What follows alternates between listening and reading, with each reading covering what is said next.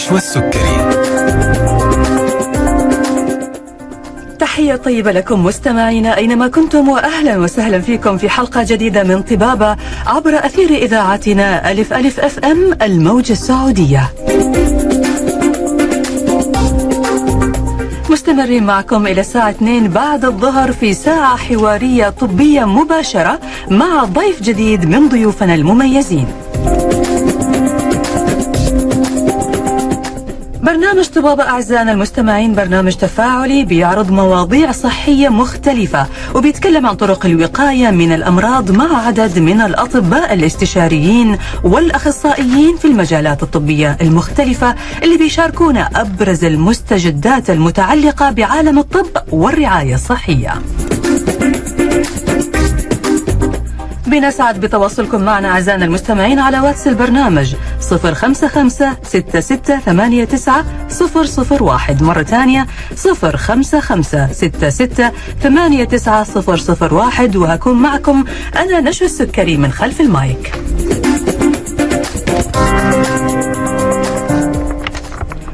أما موضوع حلقتنا اليوم فهو تجميل بعد التجميل كيف يعني؟ وليش تجميل بعد التجميل؟ وهل أنا مضطر أني أرجع أجمل أسناني بعد ما عملت لها التجميل في المرة اللي قبلها؟ الإجابة نعم في حالات كثيرة بنضطر فيها لإعادة عملية التجميل وأحيانا العلاج اللي بيسبق التجميل واللي بتكون فيها أخطاء من الإجراء السابق وبتحتاج لإصلاح وتجميل من جديد.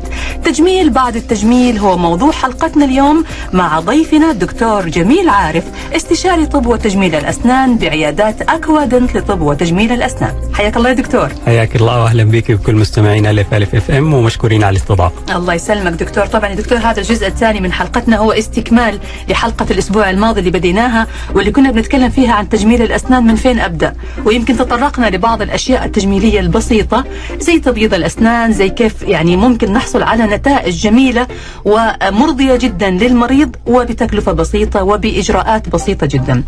اليوم هنكمل يا دكتور موضوعنا العنوان التجميل بعد التجميل. في البداية نبى نعرف إيش يعني يا دكتور تجميل بعد التجميل؟ الحقيقة خليني أقول لك يعني من اللي بيصير في الوقت الحالي من عروض إعلانات في كل مكان. آه قلنا إنه صار الكل أو معظم الناس خاضوا تجارب أو علاجات باعتقادي وباعتقاد كثير من دكاترة التجميل إنه ما كان المفروض تصير من البداية والكل عملها بحجة التجميل. نعم. نفس. واللي صار في اللي خاضوا هذه التجارب خلينا نقول بين قوسين التجميلية واكتشفوا بعد فترة إنها ما كانت علاج صار بطريقة متقنة وأدت إلى نتائج أقل ما أقول عنها أنها سيئة. بدأوا إنهم كيف يبدأوا الطريق من أول وجديد وكيف يصلحوا الغلط. فأصبحت كلمة تجميل بعد التجميل هو الكلام اللي ينطبق على دول الناس. هو أعتقد إنه خاض التجميل لكنه اكتشف إنه التجميل اللي سواه في الخطوة الأولى ما هو إلا تجربة سيئة ولازم يعيد التجميل من أول وجديد. فهو إصلاح الخطأ اللي صار. في التجميل السابق. صحيح. وأقدر أحطهم يعني لو نبغى نتكلم عليهم هم ناس آه، تصحيح لتجميل خاطئ أو إضافة لتجميل ناقص.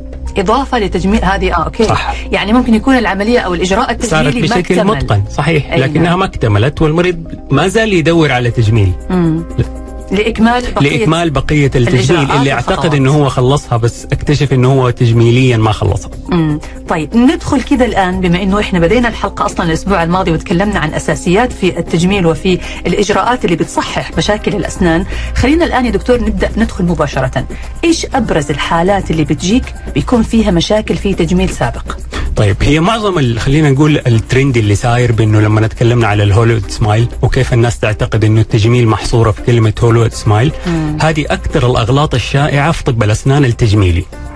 طبعا؟ إحنا قلنا Hollywood smile إيه. أو ابتسامة هوليود ما هو إجراء تجميلي آه هو مسمى. صح مسمى فانا بمشي دحين. على ما يعتقده الناس على المسمى إنه أسنان بيضاء وخلينا نختصرها زي ما الناس أخذوها إنه هي فينير. فهي عشانها الناس بتروح للدكتور والدكتور ما بيثقف وش يعني Hollywood smile ويحط له فينير هو المريض ما يكون ب- باعتقادي إنه يحتاج فينير ينشأ خلل خلينا نقول صحي وجمالي. وهذه من أكثر الأغلاط الشائعة. لما المريض يروح لدكتور ويقول له أنا أبغى Hollywood smile والطبيب ما يشرح له إيش المبدأ حق Hollywood smile هو أخذ معاه الترند اللي اللي ماشي في السوق وقال له يلا نسوي لك Hollywood smile اللي هي عبارة في عقل المريض عن عدسات أسنان. فبينشأ الخلل هنا لما ما يصير في تثقيف للمريض ما معنى كلمة Hollywood smile فبيصير معظم اللي موجود في السوق ومعظم العروض لو لاحظتيها كلها تتجه إنه تعال أسوي لك Hollywood smile بعرض معين.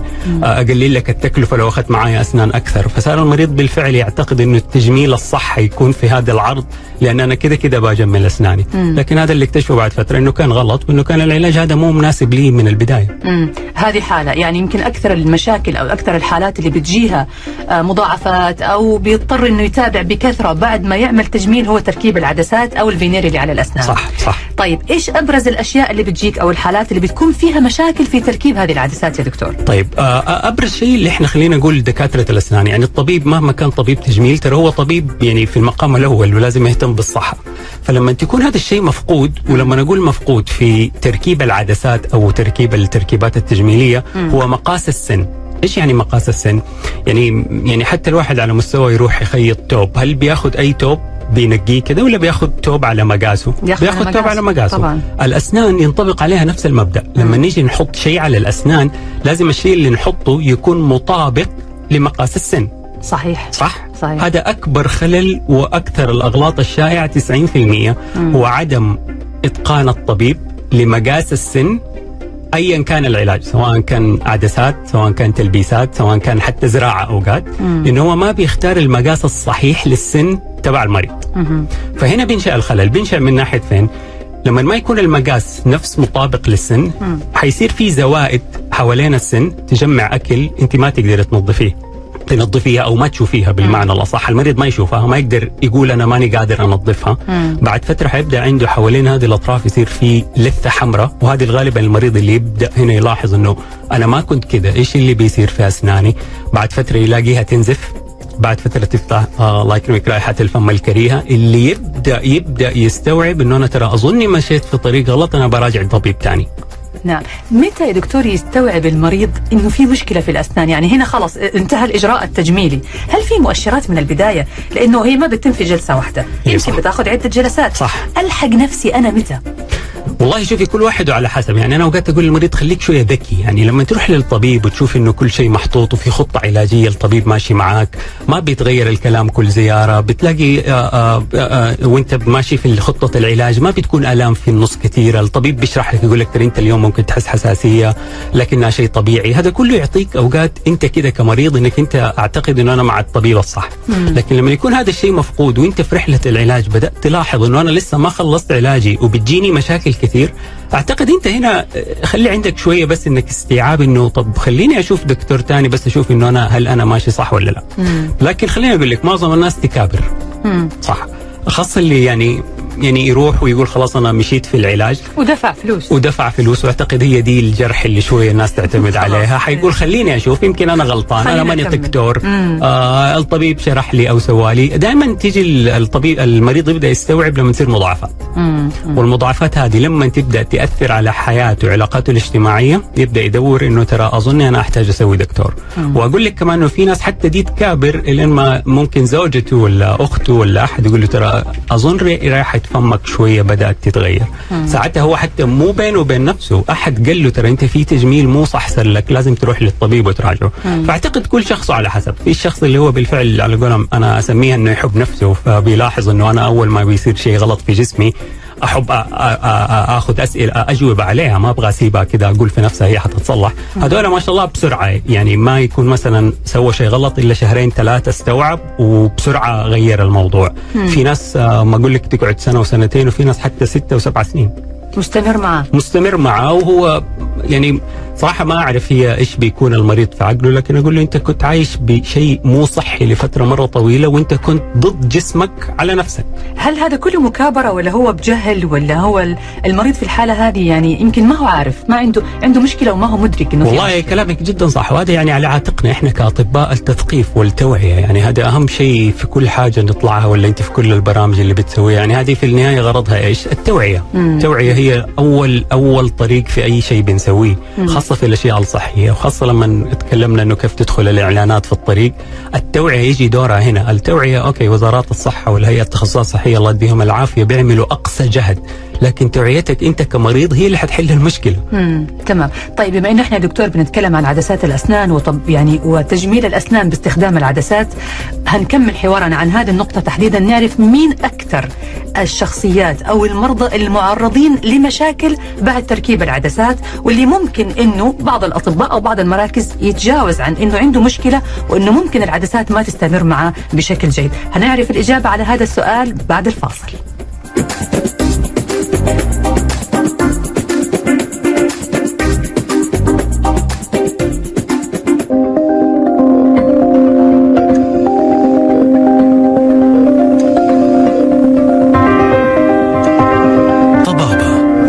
مع نشوى السكري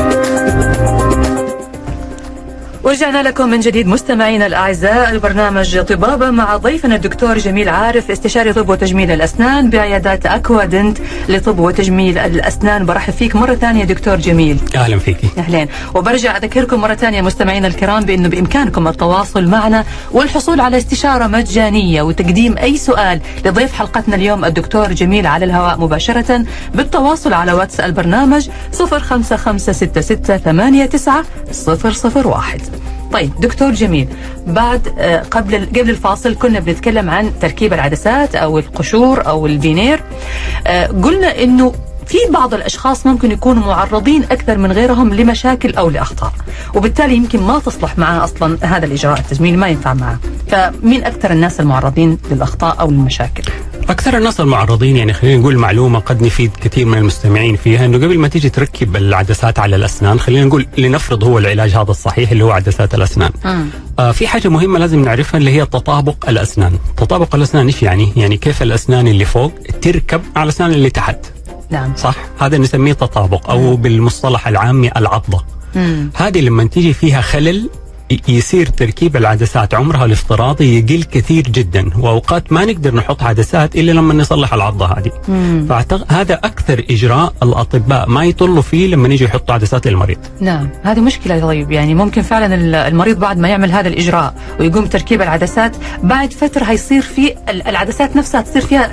يعني تتآكل أو يصير في آه خلينا نقول ما تتآكل. أكثر من صح صح كلامك. خلينا يا تتآكل أو تتحك في بعض بطريقة تخليها تطيح بطريقة أسرع. تق- أيوة. تخليها تتكسر أطرافها بطريقة أسرع. ويجي المريض يقول أنا مثلا لي سنة حطيتها يعني سنة يعتبر قليل جدا أو عمر افتراضي غير مقبول به لما الواحد يحط عدسات بطريقة صحيحة. فأبدأ أعرف على طول يعني من الخبرة اللي صارت عندي من كيف الناس إنه على طول ألاقي في خلل في العضة. فأقول له أنت تكلمت مع طبيبك على الخلل اللي عندك في تطابق الأسنان. ومعظمهم ما يكون في ما يكون الطبيب شرح له. أعتقد زي ما قلنا هذه أكثر الإجراءات اللي أنا بطول فيها قبل ما نحط عدسات الأسنان. طيب دكتور دائما نسمع إنه في شخص آه، سوى آه، تركيب عدسات للأسنان وبعد شوي يقول لك والله كنت باكل تمرة كنت باكل حبة شوكولا وانكسرت عندي آه، انكسر سن أو انكسر عدسة من العدسات. هذا ال- الش- الشيء هذا بيتكرر بشكل مستمر. إيش السبب؟ هل بيكون ضعف في الأسنان نفسها ولا ضعف في نوع ال- العدسات اللي تم تركيبها ولا هي مشاكل برضه في موضوع العظم طيب هي هي صح. خلينا نقول عشان أجاوبك على السؤالين حيكون في جانب شقي من جانب الطبيب اللي هو زي ما تكلمنا إنه ما في مشكلة العضة ما حلها الطبيب فصار تطابق الأسنان تدق في بعضها بطريقة تخليها يعني انت لو جبتي حجرين زي ما بيقولوا ودقيتيهم في بعض حتلاقي بعد فترة كسرت أطرافها ال- ال- الكلام ينطبق نفس الأسنان. سن فوق سن تحت بيتطابقوا بطريقة غير صحيحة لفترة معينة وانت بتاكلي كل يوم يعني الواحد ياكل ويشرب كل كل يوم طول الوقت يعني. بالضبط. طول الاسنان طول الوقت الأسنان تتحك في بعضها. فهنا بينشأ إنه هو خلل العضة بيخلي العدسة أو القشرة تتكسر بطريقة أسرع. فهذا خلل من جانب الطبيب. نعم. خلينا نتكلم كمان ما أبغى خلينا نقول لنفرض كان طبيب صح كويس وسواها بطريقة صح والعضة كانت مضبوطة يجي المريض نفسه وكيف يتعامل مع أسنانه؟ هذه كمان لازم نعرفها. في مريض يستخدم إنه يفتح كل شيء في العالم بأسنانه. يعني ممكن القلم يفتحه بأسنانه. ممكن المرسمة دائما تلاقيها أو القلم محطوط بين أسنانه. آه استخدام الأسنان يعني لو كانت الاسنان الطبيعيه موجودة كان حيكسرها. هي ما هي مشكلة الفينير نفسها قد من مشكلة الاستخدام الخاطئ. فهنا في جانبين. فخلينا نقول إذا الجانب ال- الطبيب كان كويس فيه بنجي للمريض. بعلمه كيف يستخدم أسنانه. ترى أنت لما تحط عدسات صح تعيش حياتك طبيعي بس ترى لازم تت... تعرف إنه ترى هذه ما هو إلا لحام على الأسنان. إذا أنت بتحاول تكسر أي شيء بأسنانك two options حيصير أو خيارين حيصير يا حتكسر شيء في يدك يا حتكسر الفينير أيوه أكيد وإنت. وحظك. أنت وحظك هذه ما صحيح، نضمنها صح. طيب دكتور الناس اللي عندهم أسنانهم ضعيفة أو آه، بتتفتت في بعض الناس البنية نفسها حقت الأسنان فيها ضعف هل هدول الناس يصلحوا إنه. يتم تركيب عدسات لهم والله سؤالك يعني ما شاء الله عليك السؤال جدا صح. لأن الطبيب لما بيجي غالبا اللي بيركب عدسات ما هو واحد عنده أسنان كويسة غالبا عنده التأكل اللي بتقولي عليه. أطراف الأسنان مكسرة الأسنان قصيرة بدأت تصير أطرافها غير متساوية فبيبدأ يقول خليني أركب عدسات عشان أحل المشكلة. نعم. لكن ال- ال- الطريقة الصحيحة لما نيجي نعالج الأسنان طب الأسنان الطبيعية إذا كانت معمولة بطريقة صحيحة أو كانت عضتها صحيحة ما حيصير فيها كده من الأساس. فأنا لازم أعالج لك المشكلة اللي خلت توصل إنه أسنانك الطبيعية تتكسر. ولا اللي إذا إذا أنا حطيت العدسات أو حطيت القشور بنفس الطريقة اللي أنت ما كنت عليها طب ما اللي اللي كسر أسنانك الطبيعية حيكسر القشور برضه فأنا نرجع ونعيد ثاني العضة. الخلل دائما في تطابق الأسنان فوق وتحت. فاللي عنده تطابق أسنان سليم بيعيش بقشور أو عدسات أو فينير لفترة جدا طويلة وبتكون العمر الافتراضي اللي بنقول له عليه ماشي صح. بس من البداية اختيار الدكتور المناسب الخبير علشان يكون الإجراء من البداية صح وبالخطوات الطبية المتعارف عليها الصحيحة. 100% هذه أهم نقطة. هذه أهم عشان ما نقطة. ندخل في تجميل بعد التجميل. صح. طيب دكتور آه، حضرتك قلت إنه إذا كان الإجراء هذا تم بشكل صحيح وبمعايير مضبوطة وفنية وتقنية عالية جدا ومع خبرة عالية طبعا من الدكتور بيستمر الفينير هذا معاه مدى الحياة. افترضنا إنه صار عند الشخص مشاكل. هل بالإمكان إنه يخلع الفينير ويرجع لحياته الطبيعية مرة ثانية؟ هذا يعتمد على حسب الحالة المبدئية والتقييم ال- ال- المبدئي. آه من أنواع القشور يعني إذا هذا تكلمنا عليه في قشور بنسويها بدون ما بنحك سطح السن. فهذا ممكن المريض إنه يشيلها ويرجع بأسنانه. ولو اني خليني أقول لك معظم الناس تبغى ده الحل لأنه هي في اعتقادها هو حل سليم يعني لأنه أنا ممكن أرجع لأسناني. بس أنا أعتقد إنه لا هذا هذا التفكير هذا شوية غلط. إذا هو ما ينفع لك خلاص ما ينفع لك أنت ما أنت في هذا ال option والنوع الثاني اللي هو بنحك شوية من سطح السن. إذا حكينا شوية من سطح السن إذا صار أي حاجة في عمر المريض وهو حاطط فينير لازم نرجع نعيدها. ما يقدر يشيل الفينير ويعيش بأسنانه طبيعي لأنه جزء من السن. محكوك. إيوه مدى الحياة. طبعا كلمة مدى الحياة يعني خلينا شوية كمان نوعي الناس إنه ترى ما في شيء في أي حاجة تحطها في فمك اسمها ضمان مدى الحياة. طيب؟ لكل حاجة تحطها في فمك عمر افتراضي. اهتمامك بالأسنان اهتمامك بصحة فمك اهتمامك بكل شيء في فمك في العموم بيخلي العمر الافتراضي ده يعيش معك أطول فترة ممكنة. وإذا أنت كنت بالعكس ما كنت آخذ احتياطاتك كويس العمر الافتراضي حيقل. صحيح. حتى. اسناننا الطبيعيه حتى الأسنان الطبيعية لو بالفعل لو ما اهتميت فيها حتى حتى حيصير فيها نفس اللي حيصير على أي حاجة تحطها على أسنانك. فإحنا بنتكلم دائما آه يعني بننوه إنه آه كلمة ضمان مدى الحياة ضمان مدى الحياة حتعيش معك مدى الحياة. جسم الإنسان في العموم مو بس طب الأسنان ما في شيء مدى الحياة. فلازم يعرف إنه لما يحط شيء على أسنانه يحتاج يشيك عليها يحتاج هو يهتم في أسنانه يحتاج يهتم في أي حاجة بيحطها على أسنانه عشان يطول العمر الافتراضي اللي الطبيب قال له عليه. لكن ما هو يعتقد إنه إذا حطها خلاص اتحلت جميع المشاكل وما احتاج اهتم فيها. جميل. طيب بعض الحالات يا دكتور اللي بيعمل تركيب عدسات آه بتلاحظ إنه في حاجتين. أحيانا تكون شكل الأسنان مبالغ فيه إنه واضح جدا إنه صناعي. سواء في اللون سواء في الشكل نفسه حق الأسنان أو حتى في مقاساتها هذا شيء. الشيء الثاني بتكون بعض الأحيان بارزة شوية يعني بمجرد ما تطل في وجه الإنسان هذا تلاقي أسنانه طالعة لبرا. أيوه. هذا إيش؟ هذه صح. هذه دحين إحنا يعني الكلام دوبنا بنقول إنه في شيء اسمه عدسات بدون نحت أو تركيب العدسات على طول على الأسنان. وزي ما تكلمنا إنه معظم الناس تعتقد إنه هذا الحل صحيح لأنه أنا أقدر اشيلها وقت ما أبغى. لكنه بالفعل آه، أكثر الأخطاء تصير فيها لأنك أنت كمريض أوقات بتختار علاج آه، ما يصلح لك والطبيب بيقول لك طيب يعني بس هو الطبيب ال- ال- ال- العلاج هذا خاطئ جدا. آه. السبب الرئيسي إنه الأسنان تكون خلينا نقول حجمها كويس بالنسبة للوجه. ويجي المريض يقول للطبيب أنا ما بكتحك في أسناني بس ابغاك تحط علي عدسات. الطبيب يقول له طيب بدون ما يشرح له ترى لو حطيتها حتطلع لبرا وهذا بالفعل من أكثر الأغلاط الشائعة في هذا النوع من العلاجات اللي الفينير ما تحتاج فيه نحت. إنه المر... الطبيب بيوافق المريض على إنه هو يسوي له عدسات بدون نحت. والنتيجة بتكون طبعا هو على باله إنه هو سوى شيء كويس لنفسه المريض لكنه تجميليا ما نجح لأنه أسنانه طلعت على برا. وأعتقد هذه من أكثر الأغلاط اللي تجميليا الناس ما تحبها. يعني أي أحد صار دحين إنه بيسوي فينير أي س... على طول بيسأل دكتور حتطلع على برا ولا لا؟ أيوة. من كثر ما بيصير في أغلاط إنه هي بالفعل بتطلع على برا. صحيح. فاختيار نوع العلاج هنا هو الغلط. لما المريض بي... بيقول إنه أنا أبغى آه، عدسات بدون ما أحك أسناني. وفي جزء آخر من الطبيب نفسه إيش يعني؟ يعني الطبيب آه، آه، إحنا لينا سمكات معينة يعني في في, في كل عدسة بنسويها. آه، واحدة من السمكات هو عدم الطبيب إنه يختار سماكة كويسة للأسنان. مم. هذه أحد الأشياء هذه أحد الأشياء اللي من جانب الطبيب إنه هو الطبيب نفسه يسويها سميكة بطريقة إنها تطلع شوية على برا آه هذا يعتبر غلط من الطبيب وغالبا الطبيب اللي بيعالج الحالة للمرة الثانية حيعرف السبب طبعا إحنا برضو لازم نكون حياديين مو كل الأخطاء أو كل النتائج الغير مرضية بعد تركيب العدسات بتكون بسبب خطأ صار في عملية تركيب العدسات بعض صح. الأحيان بيكون المريض نفسه له دور صح. مثل رائحة الفم الكريهة هنتكلم عنها. بتفصيل أكثر بس نطلع فاصل نرجع بعد نواصل حوارنا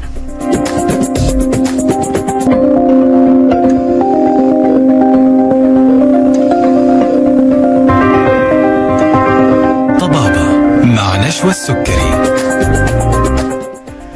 وأرحب فيكم مرة ثانية مستمعينا الأعزاء مع برنامجكم طبابة وضيف حلقتنا اليوم الدكتور جميل عارف استشاري طب وتجميل الأسنان بعيادات اكوادنت لطب وتجميل الأسنان. ولا زلت أذكركم مستمعينا الكرام بأنه بإمكانكم التواصل معنا من خلال واتس البرنامج 05566 89 والدكتور جميل موجود معنا اليوم للإجابة على أي تساؤل أو استفسار أو استشارة طبية على الهواء مباشرة. أرحب فيك مرة ثانية دكتور جميل أهلا وسهلا دكتور كنا بنتكلم قبل الفاصل عن رائحة الفم وقلنا إنه مو بالضرورة يكون الخطأ اللي صار هو خطأ في الإجراء التجميلي للأسنان. قد يكون الخطأ من المريض نفسه أو من بعض الممارسات الخاطئة اللي هو بيعملها يمكن بدون قصد واللي أدت إلى وجود خطأ في التجميل اللي سواه. الكلام صحيح 100% فخلينا نبدأ باللي لو كان آه، تكلمنا إنه قبل الفاصل إنه لو كان المريض آه، لو كان الخطأ طبي آسف آه، الغلط الطبي إنه المقاس ما بيكون حوالين السن المنحوت أو السن المراد تجميله بالمقاس المناسب فبتصير في زوائد بتتجمع عليها بقايا الأكل مع بقايا الأيام والمريض ما بيقدر ينظفها. هذه بعد فترة بتولد رائحة كريهة. نعم. ويبدأ المريض في ذي الفترة يبدأ يلاحظ إنه عنده تجميل ما هو كويس ويبدأ يدور على دكتور ثاني طيب إيش الإجراء اللي أنا كمريض ممكن أتخذه ويكون مو كويس وهو اللي سوى لي الرائحه بغض النظر مع إنه الطبيب يكون سوى لي العدسات بطريقة صحيحة؟ هذه أول شيء منها عدم الاهتمام بتنظيف الجير. تنظيف الجير بعد فترة. خلينا نقول سوى تجميل كويس المريض وعاش حياته كويس سنة سنتين نسي الطبيب خلاص جمل أسنانه كويس فعلى باله خلاص ما يحتاج الطبيب ثاني ثالث سنة رابع سنة بدأ يشوف في رائحه كريهة. على طول هو حيجي في باله بيقول آه أنا ركبت عدسات هذه من العدسات اللي أنا ركبتها. مع إنه هو البسيط الموضوع أنت ما نظفت جير. والجير لما بيجي على الأسنان وبيتراكم على الأسنان بيسوي نفس المشكلة بيجمع بقايا أكل وهو نفسه رائحته كريهة شوية. فيجي للدكتور ثاني بيرجع له بيقول له لا أنت بس نظف جير حترجع ثاني زي ما كنت. هذه واحدة من الأشياء اللي المرضى كمان كثير ما ما يحطوا في بالهم فيها إنه هو ترى إذا ركب عدسات ترى لازم يهتم بصحة الأسنان. ما هو معنى إنه هو سوى تجميل أسنان يعني هو خلاص انتهى كده خلاص الأسنان قفل موضوعها يعني. هو لازم يروح الطبيب ينظف الجير. آه، من الأشياء الثانية نسبة نسبة التسوس العالية. يعني ممكن نظام المريض نفسه نظام أكله يتغير بعد ما سوى تجميل. آه، تزيد عنده السكريات يقل عنده آه، إفراز اللعاب. هذه كلها بتسبب رواء بتخلي الفم رائحته كريهة أكثر بغض النظر عن هو في عدسات ولا لا. فهذه بنقدر نصنفها تحت المسؤول عنها المريض وليس الطبيب. طيب بعض الناس دكتور يمكن بيسافروا برا بيسافروا خارج السعودية آه بيروح لبعض الدول اللي بتعمل تركيب العدسات هذه بتكلفة بسيطة جدا فيروح يقول لك سياحة وتغيير جو وتغيير مكان وتغيير تغيير وجيه وكمان أغير أسناني بالمرة بالجملة وأرجع فأنا انبسطت وغيرت أسناني بعد ما يرجع. إيش اللي بيصير معي دكتور؟ في حالات كثيرة بعد ما يرجع وما يقدر يرجع مرة ثانية لو في عنده خطأ للدكتور اللي كان في الدولة اللي سافر لها. والله دي آه، آه، برضه من الغلط الشائعة الصراحة إنه المريض يكون حايس ما هو عارف هو طبيبه في الدولة اللي مثلا الفلانية ما يقدر يسافر لها كل شوية فهو بيضطر في النهاية بيشوف إنه هو طبيب في البلد اللي هو ساكن فيها. وهذه من النصائح اللي بنقدمها للناس يعني أنت فين عايش؟ خلي طبيبك في البلد اللي أنت عايشه يعني مو معقول أنت حتسوي شيء في بلد وال- والدكتور في بلد. ففي أوقات أشياء تحتاج الطبيب نفسه اللي سواها هو اللي ترجع له لكن يقدر يروح لأي طبيب والطبيب يحل له دي المشكلة لكن خليني شوية أعلق لك على الكلام اللي الناس بتسافر برا يعني غالبا الناس اللي بتدور إنها تسوي تجميل برا آه، يكون غرضهم آه، مادي شوية مم. بمعنى إنه هو بيدور على أرخص. تقاليف أقل نعم. وليس جودة أحسن مم. السؤال هذا بيخليني بقول لك طب هتقولي دكتور هو إيش يعني جودة أحسن هقول لك الطبيب الكويس موجود في كل بلد مم. يعني هو لو راح طبيب كويس في البلد اللي حيزورها حيلاقيه ما يفرق عن الطبيب الكويس اللي في بلده صحيح صح؟ صحيح. فهو بيدور على مادية أقل أو فلوس أقل مم. فبيسويها نفس بيغلط نفس الغلط بس مو في بلده مم. بيغلطها في بلد ثانية. فيصير كده صار عليه ال- يعني الجهد صار مضاعف اولا ما هو في نفس البلد لو صارت مشكلة ولا يقدر خلينا نقول يقاضي أو أو أو أو ما حيقدر ولا. حيقدر يسوي فيها ولا صح، شيء. صح. فاللي بيسافر ما هو ممنوع يعني أنت ممكن تسويها في أي بلد لكن اختيار الطبيب سواء كان في بلدك ولا برا وأعتقد إذا واحد كان شوية واعي في قراره حيلاقي إنه حيسويها في البلد اللي هو فيه لانها ما حيفرق نفس السعر مم. طيب جميل يا دكتور طيب نجي على نقطة ثانية بالنسبة للثة اللثة طبعا أو صحة الفم بشكل عام هي أساس لأي إجراء تجميلي 100% ما ينفع إنه ت- نعمل تجميل وتحسين للابتسامة وتحسين للون الأسنان وعندي في لثة تعبانة أو فيها التهاب أو تحسس أو مشاكل أو بؤر صديدية. في حالة اللثة اللي فيها مشاكل يا دكتور، كيف بيتم التعامل معها؟ طيب إحنا تكلمنا في الحلقة الماضية عن صحة الأسنان وهذا يرجعنا على نفس المنطلق لازم معالجة صحة الأسنان وبالأخص اللثة قبل إجراء أي شيء على الأسنان نعم. ومن الأغلاط اللي برضه تكون شائعة اللي هو عدم الاهتمام باللثة. آه خلينا أحطها في مصطلح شوية الناس تفهمها آه لو الواحد اشترى لوحة جميلة هو بيعلقها نعم. إيش الخطوة بعد ما يشتري لوحة يدور على فريم كويس صح صحيح. يناسب سعر اللوحة اللي حطها صح. أعتقد الأسنان تنطبق عليها هذا المفهوم يعني أنت بتدفعي على أسنان قشور والفريم حقك اللي هو إحنا بنسميه اللثة مم. أقل جوده إطار الصورة. إطار الصورة. مم. هل تعتقد إذا التجميل ناجح؟ يقلل من كل شيء. حيقلل من كل شيء بيسويها. فالمبدأ ده بشرحه للمريض بدا بدا الأسلوب. بقول له شوف هو إحنا حنصرف على الأسنان لكن لو ما اهتميت معايا باللثة ال frame حقك اللي هو أنت بتدفع عليه حوالين العدسات اللي أنت بتدفع عليها هي هي هي العدسات جميلة لكن ال frame حقها ما هو كويس مم. فدائما حيكون عندك خلل دائما حيكون عندك مشكلة دائما حتقول أنا okay هي ليش الأسنان كذا مع إنه الأسنان تكون كويسة لكن مم. ما استوعبت إنه الخلل في اللثة مم. وليس في الأسنان مهم. بعض يا دكتور أنواع العدسات اللي بيتم تركيبها بتظهر إنها السن طويل أكثر من اللازم أو كأنه اللثة صارت أصغر آه هذا يرجعنا على المقاييس يعني المقاييس. أيوه آه تكلمت انت قبل الفاصل يعني على إنه في في التجميل آه آه، نسب جمالية مم. إيش يعني نسب جمالية يعني أنا كطبيب تجميل لما بشوف مريض ما بقول من عندي هي الأسنان حلوة ولا لا في مقاييس الله خلقها وسويناها بدراسات معينة طب الأسنان لسنين. إنه كيف الأسنان الجميلة لازم تظهر. فعندنا مقاييس أول المقاييس هذه آه آه خلينا نقول السنين الأمامية هي عبارة عن شكل وجهك مقلوب. كيف؟ يعني لو أخذنا إطار الوجه خلينا نقول بيضاوي مم. معناها السنين الأمامية أقرب ما تكون لشكل بيضاوي. آه الله خلقها كده متناسبة. متناسبة مع الوجه مم. صحيح مم. وال golden proportion أو النسبة الذهبية بالإنجليزي ما هي إلا نسبة تناسب الأسنان لبعضها مم. يعني السن الاثنين اللي قدام بعدين القواطع بعدين النيبان بينهم تناسب هذا التناسب لازم يتحقق مم. لو ما تحقق أي واحد حتى لو ما كان ما هو متعلم حيقول الأسنان هذه مو حلوة مم. فهو مو موضوع التجميل مو موضوع اختياري مو موضوع شخصي مني كطبيب بقول على الأسنان هذه حلوة ولا لا معايير معايير دقيقة ومعايير اللي الله خلقها إحنا طلعناها وبنحاول نطبقها لما نجي نسوي تجميل جديد. ممتاز. أجل إحنا اتباع المعايير هذه اللي بيتناسب طبعا مع خبرة الطبيب ومع قناعته بالخطة العلاجية التجميلية المناسبة للمريض هي اللي بتؤدي لنجاح التجميل وقلة الأخطاء. 100% جميل. طيب يعني خلينا كده يا دكتور بما إنه إحنا اليوم خصصنا الحلقة عن موضوع تركيب العدسات خلينا نخوض أكثر في الموضوع. أي شخص بيروح يركب العدسات أو عنده الرغبة في تركيب عدسات الأسنان إيش الخطة العلاجية أو الخطة الإجرائية اللي بيتبعها الدكتور علشان يحقق نتيجة صحيحة بدون مخاطر بدون مضاعفات بدون أخطاء. بس تمام صحيح. الكلام هذا خلينا نقول لنفرض مريض جاني على الكرسي بنفس السؤال اللي انت سويتيه. أول شيء لازم أكد عليه وكل حوار لازم أطلع عليه صحة الأسنان. فلازم أول شيء نتأكد إنه ما في جير ما في تسوس أسنان تطابق الأسنان فوق وتحت سليم. مم. إذا حققت هذه المعايير المريض بقول له أنت جاهز معايا للخطوة الثانية نعم صح؟ صحيح. الخطوة الثانية بتكون نبدأ الأقل فالأقل مم. إيش يعني الأقل في الأقل؟ يعني نجرب أول شيء إنه إحنا ما نغير شيء في الأسنان اللهم بس نغير في لونها نعم بس صح؟ اللون بس أيه. اللون مم. المريض إذا ناسبه حقول له طب هذا تجميلك خلاص. ما تحتاج تروح للخطوة اللي بعدها. مم. أحتاج يروح للخطوة اللي بعدها بنبدأ بنشوف هل ينطبق عليه القشور اللي فيها نحت ولا ما ينطبق عليه القشور اللي فيها نحت. لو كان هو من موجود في ضمن هذا الخيار معناها حل صحيح وحل كويس لأنه تجميليا صحيح وصحيا حيوافق المريض وال... وإنه ما ينحت أسنانه. لكن في مرضى ما زي ما تكلمنا ما يجي معاهم هذا الحل أصلا. يقول أنت ما تقدر تكلمني على هذا الحل هذا الحل غير موجود ليك. يجي السؤال اللي بعده. نحك الأسنان ونحط فينير. وهكذا إلين ما توصل لأن مثلا نحط تلبيسات أو أو أو. مم. فهي بنبدأ السلم من بدايته. وأرجع وأكد السلم بدايته صحي وينتهي تجميلي. مم. فهذه المعايير اللي بناخذها لما نيجي بنشوف ال ال ال التجميل للمريض.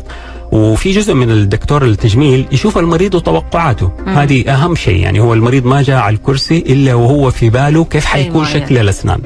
آه وارجع آه أقول لك إنه معظم الناس تتوقع شيء مو موجود عندها وهنا بيكون دور الطبيب وتثقيفه والتوعيه إنه أنت ترى اللي اخترته هذا ما هو مناسب لك. مم. هذا اللي أنت اخترته مقاييسا مع شكل وجهك مع شكل شفايفك مع ظروفك الصحية في الأسنان. مم. لا توافقك. فهذا هذا لو المريض أصر مثلا على على هذا الرأي والطبيب مشي معاه بيكتشف إنه بالفعل التجميل غلط. مم. لأنه ما وافقوا أصلا في المعايير ولا معايير وجهه أو معايير شفايفه فبيجي بيقول لي والله دكتور أنا ركبتها بس ما هي مناسبتني.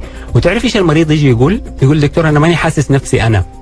أيوه اللي يحس إنه اختلف. صح أنا مو أنا صحيح. 100% هذه هذه أكثر شيء الطبيب التجميل الجيد. المريض يقول له دكتور أنا خلصت العلاج وبدأته ولا أحد قال لي أنت مسوي شيء. هذا أنا عارف إن أنا نجحت لأنه نجح. اللي جنبه ما لاحظ. ما لاحظ ما هو جمال. أيوه في جمال في في في, في, في طاقة في إيجابية في ضحكة في ما صار يخبي نفسه فهذه كلها أنا أعرف إن أنا مشيت في طريق صحيح والمريض يكون واثق إنه والله دكتور هذا كلام مبدأك صحيح. التجميل مو معنى إن أنا أغير نفسي وأخرج من إطار نفسي. التجميل أشوف إيش اللي ناقصني واحسنه دكتور سؤال جاء على بالي كذا الآن وليد اللحظة. دكتور الأسنان لما يحب يعمل فينير أو يسوي تبييض لأسنانه هو يعملها لنفسه ولا لازم يروح لصديق أو لزميل له في والله على حسب الخبرة يعني. هو في أشياء يقدر يسويها نفسه بس أكيد يعني ما يعني المريض لازم يقعد على الكرسي. فأعتقد إذا أنت قعدت على الكرسي صعب عليك تشتغلي على نفسك. لكن أوقات يعني بنسوي فيديوهات إي واللي هي ده بنشتغل على نفسنا أوقات. طيب كويس حلقتنا مستمرة ولا زالت عندنا أسئلة كثير وفي أسئلة كمان من المستمعين هنجاوب عليها بس نطلع فاصل نرجع بعد ونواصل حلقتنا.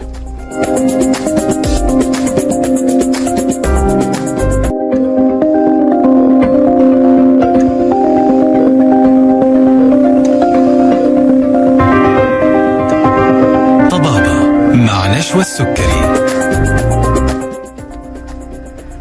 أهلا وسهلا فيكم من جديد مستمعينا الأعزاء وحياكم الله في برنامج طبابه برنامجكم منكم وإليكم. مع ضيفنا اليوم الدكتور جميل عارف استشاري طب وتجميل الأسنان بعيادات أكوا دنت لطب وتجميل الأسنان.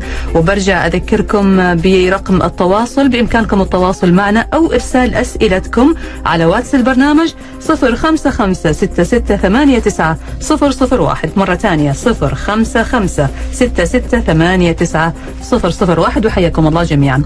أرحب فيك دكتور مرة ثانية. أهلا, أهلا وسهلا. طيب دكتور إحنا برضو لازلنا في حوارنا عن موضوع تركيب العدسات.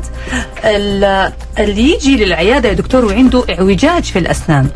أو أسنان بارزة للأمام آه، هل هذا يصلح له تركيب العدسات ولا لازم يدخل في مراحل علاجية مطولة قبل تركيب العدسات؟ آه الكلام صح بالضبط آه ينطبق أول شيء زي ما قلنا على شكل العضة أو تطابق الأسنان فوق وتحت. مم. أوقات إحنا لازم نرص الأسنان بطريقة معينة قبل ما نحط العدسات، فالطبيب بيقيم هل التقييم المبدئي لوجود الأسنان لو حطينا عدسات بتطلع لبرا ولا لا لو. كانت ما حتطلع لبرا ممكن يسوي الإجراء بدون ما يعدل آه تراص الأسنان لكن أوقات كثير بنضطر إننا نعدل آه صفة الأسنان قبل ما نحط عدسة أو قشرة أو آه أو أي شيء على الأسنان. يعني طبعا هذا الإجراء يا دكتور بياخذ وقت لأنه يعني لازم يمر بالمراحل كلها ممكن ياخذ له أشهر. والله كل أحد على حسب. في ناس بتاخذ لها شهر في ناس بتاخذ لها شهرين في ناس ممكن تمتد لسنة لكن مم. كل أحد على حسب. كل شخص على حسب التقييم المبدئي وأعتقد ان المريض لازم يعرف كل خياراته التجميلية قبل ما يبدأ. ممتاز.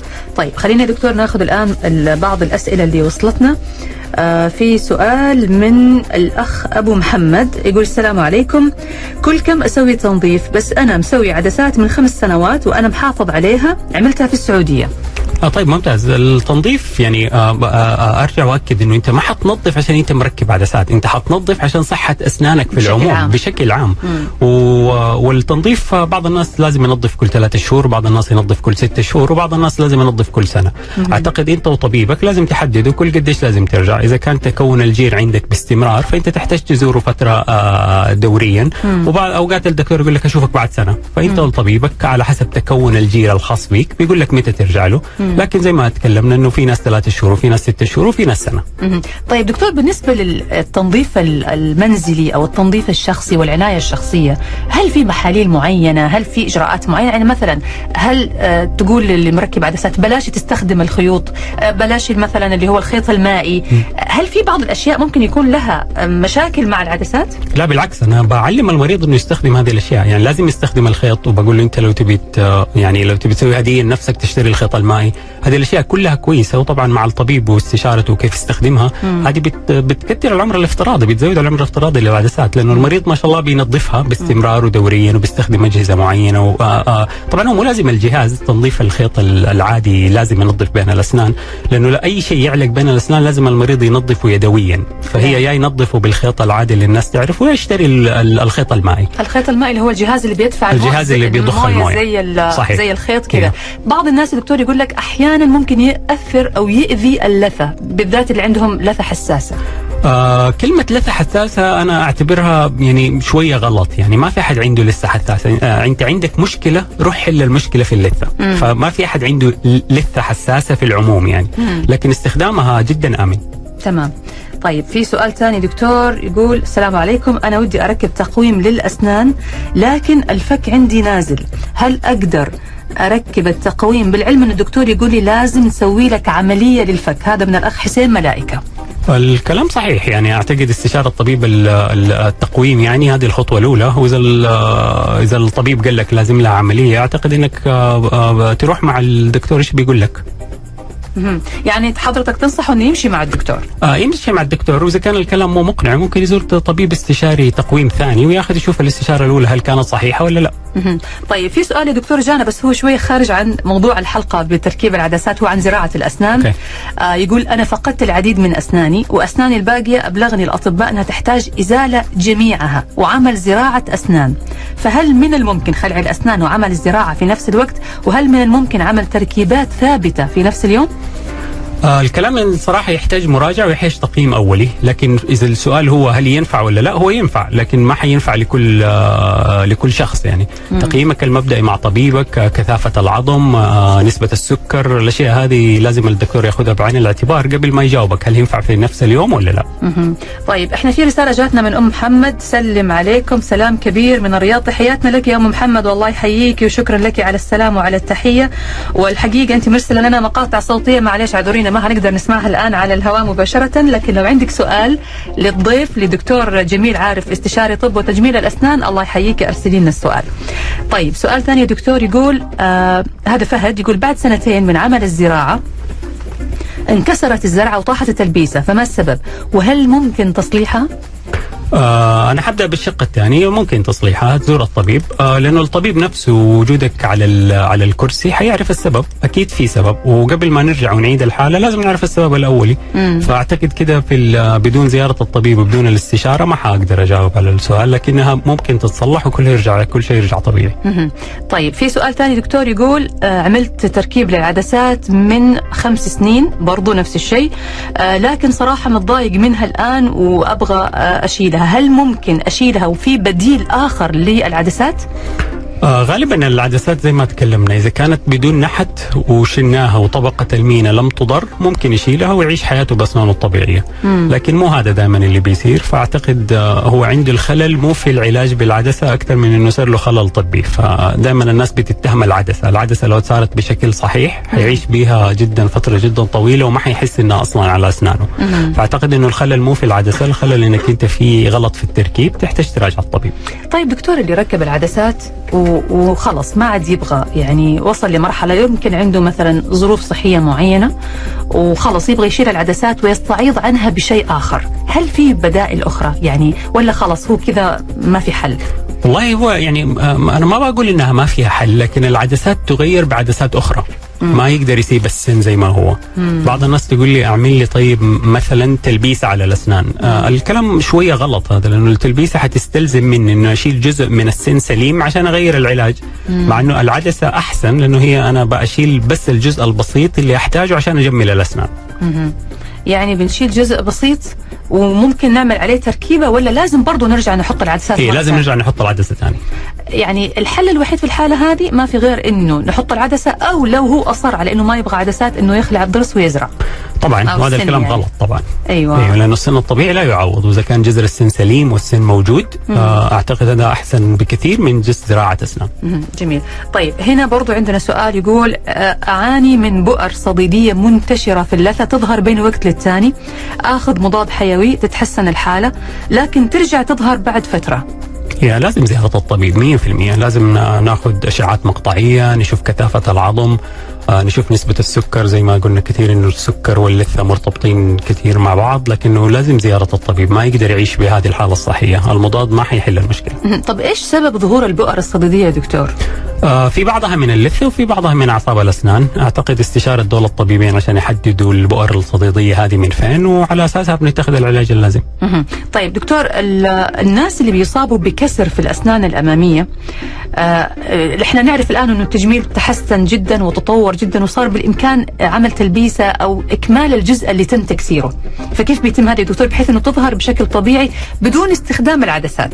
طيب آه واحدة من المعلومات اللي الناس ما تعرف نعرفها خاصة لما تصير لأطفال صغار ولا خلينا نقول بلاش نقول أطفال صغار لكن طلعت أسنانهم الدائمة. خلينا نتكلم عليها كذا وتكسر سنه. آه نصيحة دائما بنقول له دور الجزء المكسور من السن لأنه تطورنا إنه سنة بنرجع الجزء المكسور من السن نفسه ونلصقه في الأسنان. لا معلش دكتور اشرح لنا إياها هذه مرة ثانية. طيب آه لنفرض خلينا نقول آه واحد بيلعب كورة يعني هذه أكثر الأمثلة واتكسر طرف من سنه. أيوه. وصار إنه هو آه لقى الطرف المكسور في الأرض. أيوه. طيب العادة كان الناس خلاص إنه هذا ما لي فايدة ما ما يعني حيروح على الطبيب الطبيب حيسوي له حاجة بدالها أو إيش كان العلاج. أيوه فعلا. لكن لا هذه اللي اتغير المفهوم ده. أنت لو في فرصة تجيب لي السن المكسور الطبيب حيرجع لك الجنز المكسور في الأسنان ثاني. حيلصقها؟ حيلصقها. وتكون ثابتة يا دكتور؟ تكون ثابتة. وما تنكسر مرة ثانية. يعني هي ما تنكسر عاد يعتمد على, على المريض واستخدامه. أيوه لكن أنا هذا بالفعل اللي تطورنا كثير عليه في آه، في الفترة الأخيرة. يعني أوقات حتى السن بيطيح مو بيتكسر السن بكبره بيطيح بجذره. بنقول للأم ولا بنقول لأحد من أصحابه أو شيء دور على السن. اتطورنا كثير إنه حتى بنرجع السن في مكانه. يعني دكتور مو بس كسر. معلومة جديدة. أيوه معلومة جديدة. الناس كثير ما تعرفها. السن بالجذر ممكن يرجع يتركب ممكن مرة يرجع يتركب ثاني في مكانه وحالات كثير ناجحة وصارت معروفة في العالم كله. يعني حتى دول اللي يلعبوا آه، في فروق الكورة يعني دول أكثر الناس المعرضين لها صاروا العمل الفني أو الإداري أو الصحي اللي معاهم يعرفوا المعلومة على طول. بيدور على الكسر ولا بيدور على السن الجزء المكسور أو السن. لا والله دكتور معلومة جديدة وبشكر حضرتك عليها يعني. حقيقة دكتور الحوار مع حضرتك لا يمل. وصلنا إلى ختام حلقتنا ما شعرنا بالوقت مع حضرتك ومع استرسالك. ما شاء الله الغزير للمعلومات. الله يعطيك العافية.